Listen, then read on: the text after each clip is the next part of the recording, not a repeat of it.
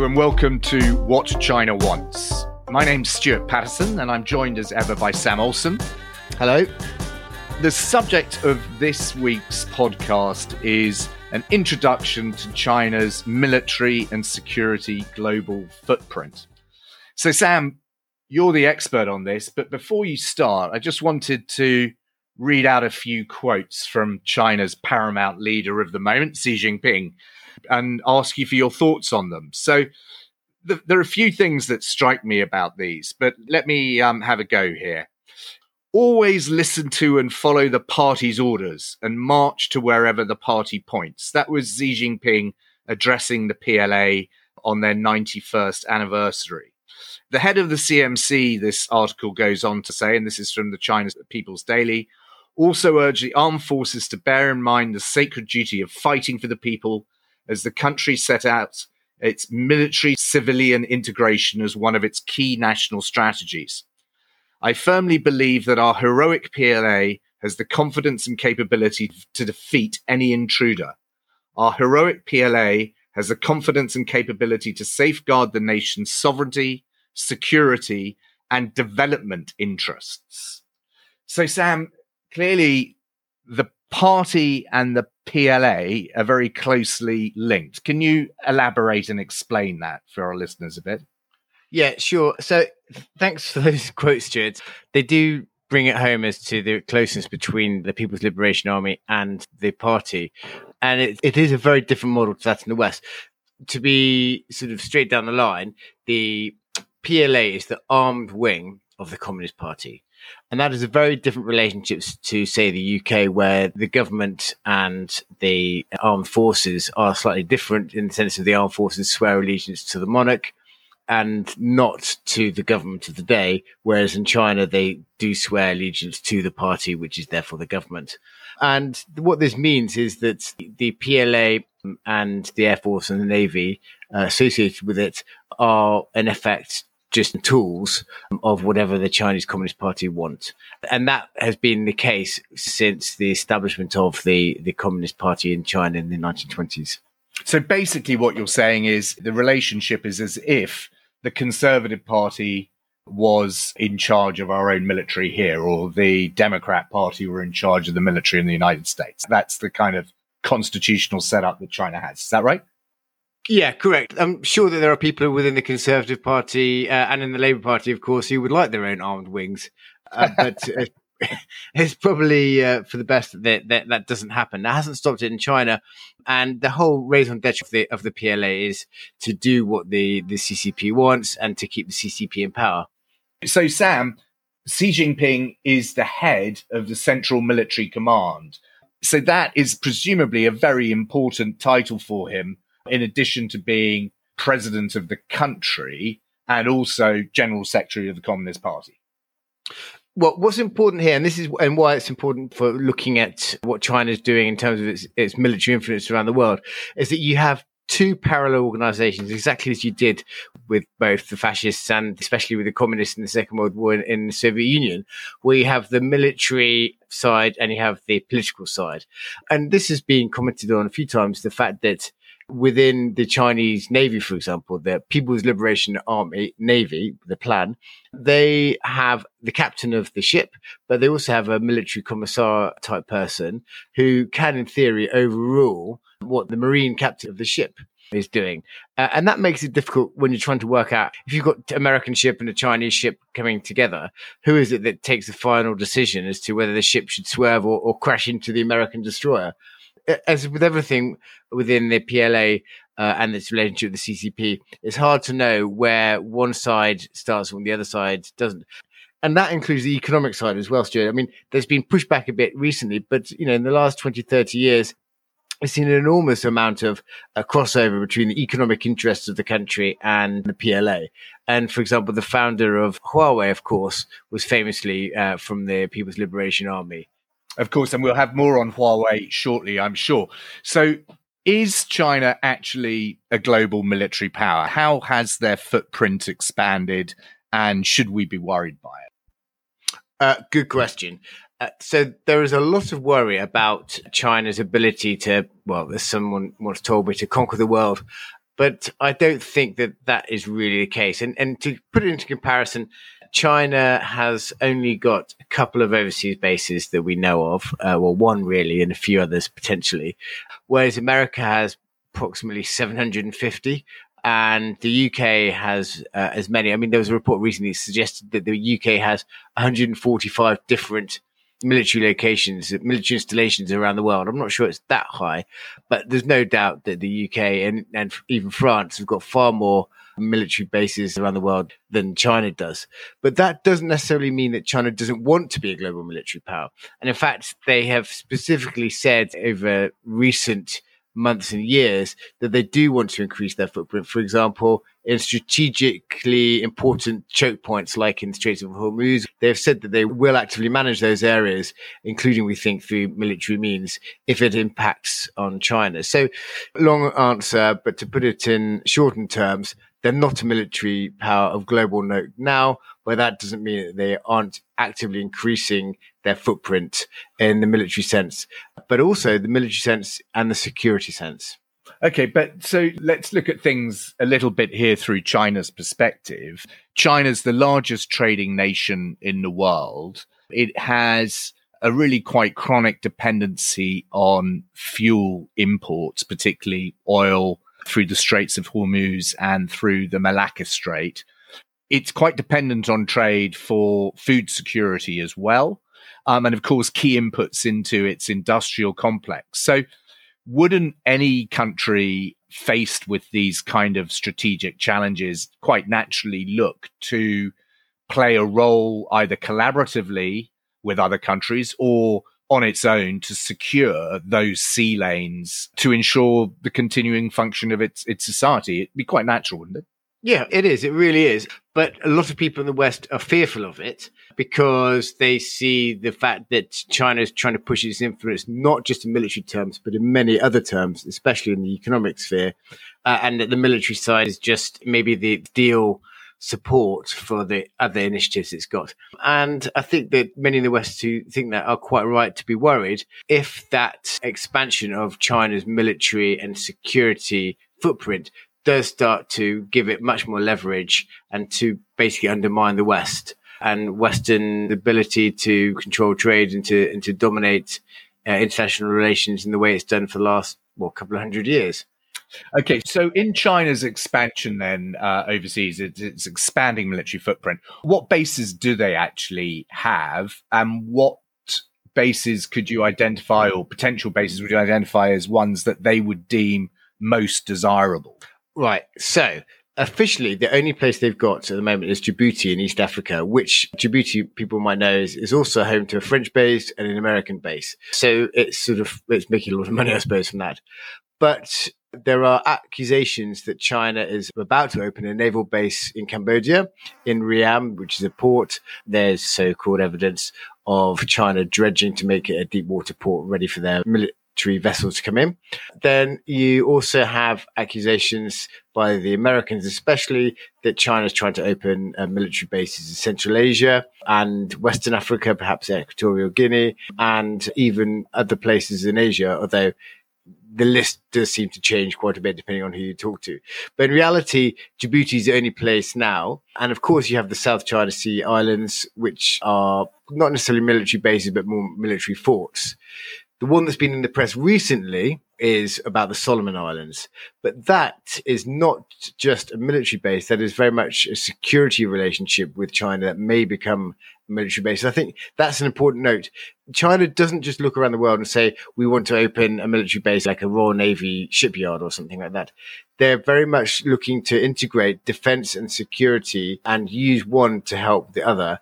And that is where you're mentioning about the military civil fusion bit comes in. Yeah, I'm glad you mentioned this, Sam, because our listeners might well have read a certain amount about China's sort of extraterritorial reach with regard to Uyghur dissidents, for example, or critics of the regime, or for that matter, just straightforward criminals who fled justice in China. Also, sort of financial crimes. You know, there are a large number of purported uh, perpetrators of, of financial crimes who have fled China. So, so what's that all about? I mean, listeners might well have heard of Operation Skynet. I think it's Open Skynet. Does does China actually have the ability to extract people and bring them back to the mainland to face justice? Are there examples of that? So China's security focus, which is different to its military focus, is long been sort of ignored by many uh, until the Uyghur stuff started to happen and people suddenly realized that China does actually have quite a long arm of the law around the world. And, and there's a few things that need to be remembered. First of all, is that under Xi Jinping, the concept of overseas Chinese has changed. And it may sound a bit sort of pernickety, but it's important for this conversation because until recently, you had overseas Chinese who'd been living abroad for centuries, maybe, and you might have had people that have moved out of China in the last few years. Now, of course, people who've moved out in the last few years, if they've done something wrong in China, it's quite legitimate for the Chinese authorities to request them being extradited back. You know, it's what we do, what lots of other countries do. But the issue is that Xi Jinping has now basically said that all Chinese living abroad, no matter how long ago your ancestors left the mainland, you are now, in essence, beholden to Beijing. And this hasn't started to percolate down into active security measures as far as we know. Although if anyone's got any evidence for that, let me know. But what it is, is laying the groundwork for China's long arm of the law to extend to basically anyone that it thinks it should be subject to Chinese laws. That links very much into the national security law when they've been looking, they being Beijing, have been looking to bring all civilian and military uh, firms under the control or at least under the dominance of the Chinese central planners when it comes to building out the military. So there is a distinct trend uh, being pushed by Beijing over the last few years to basically make sure that anything to do with China, whether it's the people, whether it's the companies, they all owe their allegiance, they all owe their strength to uh, supporting the, the Communist Party. It's as simple as that. Okay, so what you're saying here is that Xi Jinping is is trying to put in place an apparatus that means that anyone of Chinese ethnicity, no matter what their actual nationality is, can be held accountable to the party. That certainly seems to be the way that they're going, yes. And and linking that back into their global defense and security footprint, if we just look at the military side, you might think, well, they're not that that successful. They've only got Djibouti, maybe a few other bases, but it's the security side which we really need to look to. But the Solomon Islands, and we'll do a separate podcast on that, is interesting because it's it's about security cooperation, and and they may have the ability to put ships down there, the Chinese that is, but it's it really starts off by looking at the at the police deployments there by China. And this is something that China has been doing in other countries as well, for example, Cambodia or Laos or other countries in Southeast Asia. And they're trying to do elsewhere around the world too. And this is all about security arrangements, not necessarily defense arrangements. But if we just look at the military side, it can be slightly deceiving in terms of their of their reach. But at the end of the day, why are they doing all this? And that is a question that I think we need to explore a bit more as well. Is it because Beijing are looking to to actively control people around the world of Chinese heritage just for the sake of it, or is it actually part of trying to keep control at home? Okay, now Xi Jinping often talks about the importance of digitalization and technology, and we know that China has deployed a heavy industrial policy aimed at sort of cultivating the industries of tomorrow, as it were and that China takes its self sufficiency in these industries uh, extremely seriously. What role does technology play in China's military and security footprint globally? Should we be viewing companies such as Huawei as being in the vanguard of spreading China's military footprint? Or are these simply commercial entities engaged in, in global trade?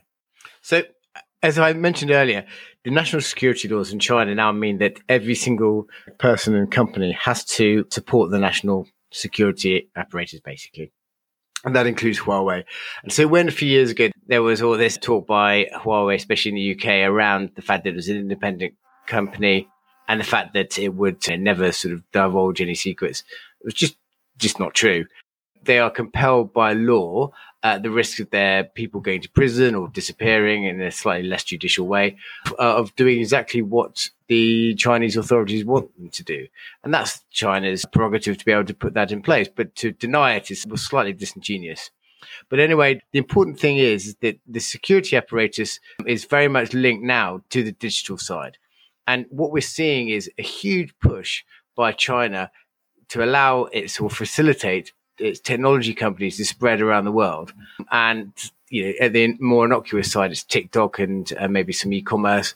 But perhaps at the more interesting side, it is the use of surveillance cameras, of border control machines, etc., many of which are linked into the establishment and the building of digital infrastructure. So the way it works is, is simple. So China will say to country X, uh, we'll build out your 5G networks, we'll build out your smart city initiatives, and within those smart city initiatives, we'll put in surveillance technologies. And all of that together means that there is basically control by Chinese companies and therefore the Chinese state by extension on the digital uh, infrastructure of that country. And where it becomes more nefarious is as the digital infrastructure spreads, and you get the adoption of China's GPS equivalent, which is called Beidou, into running transportation systems or into running security and military equipment whether it's missiles or whether it's planes or whatever it is, you suddenly realize that the country's gone from just uh, allowing a 5G network to be built to that country being wholly dependent digitally on China, which gives China huge influence in almost every sphere of modern life over that country.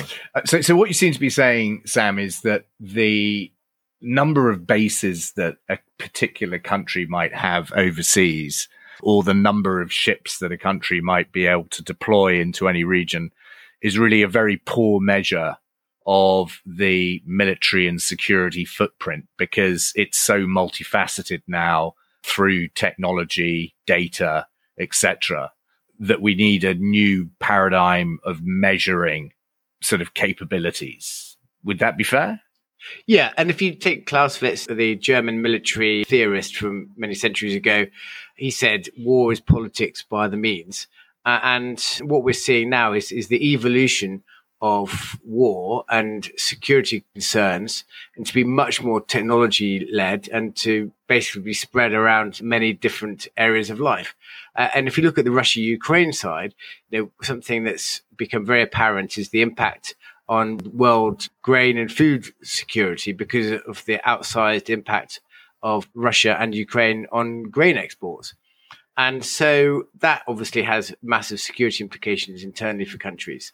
So you're right, Stewart. We do need to move beyond just looking at how many bases uh, abroad a country has to see what the impact and the influence uh, of a certain nation is in terms of its, its ability to push and influence the national security autonomy of another state. Now, I'm sure there'll be some listeners to this who are saying, well, look at Russia's performance in Ukraine relative to what the various intelligence agencies told us Russia was capable of. And on the evidence so far, it would perhaps suggest that people massively overestimated Russia's military capabilities. Is there a danger that we're making the same mistake here with China in terms of overblowing the importance of their global footprint. And I suppose that would also link to, to another question, which is, you know, when people measure defense expenditure between countries, they tend to do it in sort of nominal terms. But but does China get a lot more bang for its buck when it spends a dollar on defense than than America does? We've got a few things there. In terms of whether America or China is spending more, uh, there are debates about what, about the actual veracity of China's defense budget. But at the end of the day, the advantage in terms of spending power is certainly with America. China has nowhere near. They, in fact, spending far more on internal security than external defense. But bear in mind also that America, as much as its critics will tell you, has spent the last sort of 50 years fighting wars in every corner of the world. Its military is very well adapted to fighting in different areas, different countries, and China's isn't. And the last war that China fought, the last major war was in 1979 when it invaded Vietnam and got a very bloody nose as a result. So there simply isn't the, the expertise in within China to compare. And not only that, but it's the logistics. Now, many people would have seen the, the struggles that Russia's having with its logistics in, in Ukraine, and, and that's certainly the case with, with China the, in terms of its its abilities. America has far superior global logistics than than China does in terms of its ships, in terms of air support, etc. Okay, so that's interesting. Sam, can I pull you up on that? Because I mean, presumably China's commercial actors, I mean, particularly state-owned enterprises, but but more generally, just commercial actors, are there to support any potential logistics operations that are required. I mean, if you look at China's ownership of ports around the world or their ownership of merchant shipping and Huawei's development of logistics software and port solutions and what have you. I, I, would have thought that the likes of COSCO and, and other state owned enterprises involved in logistics globally would have unparalleled reach and an unparalleled ability to support Chinese military operations around the world. Is, is, is that not the case? It, it, might be, but there is no real integration at the moment because they haven't really had the experience between China's private logistics capabilities globally and China's military.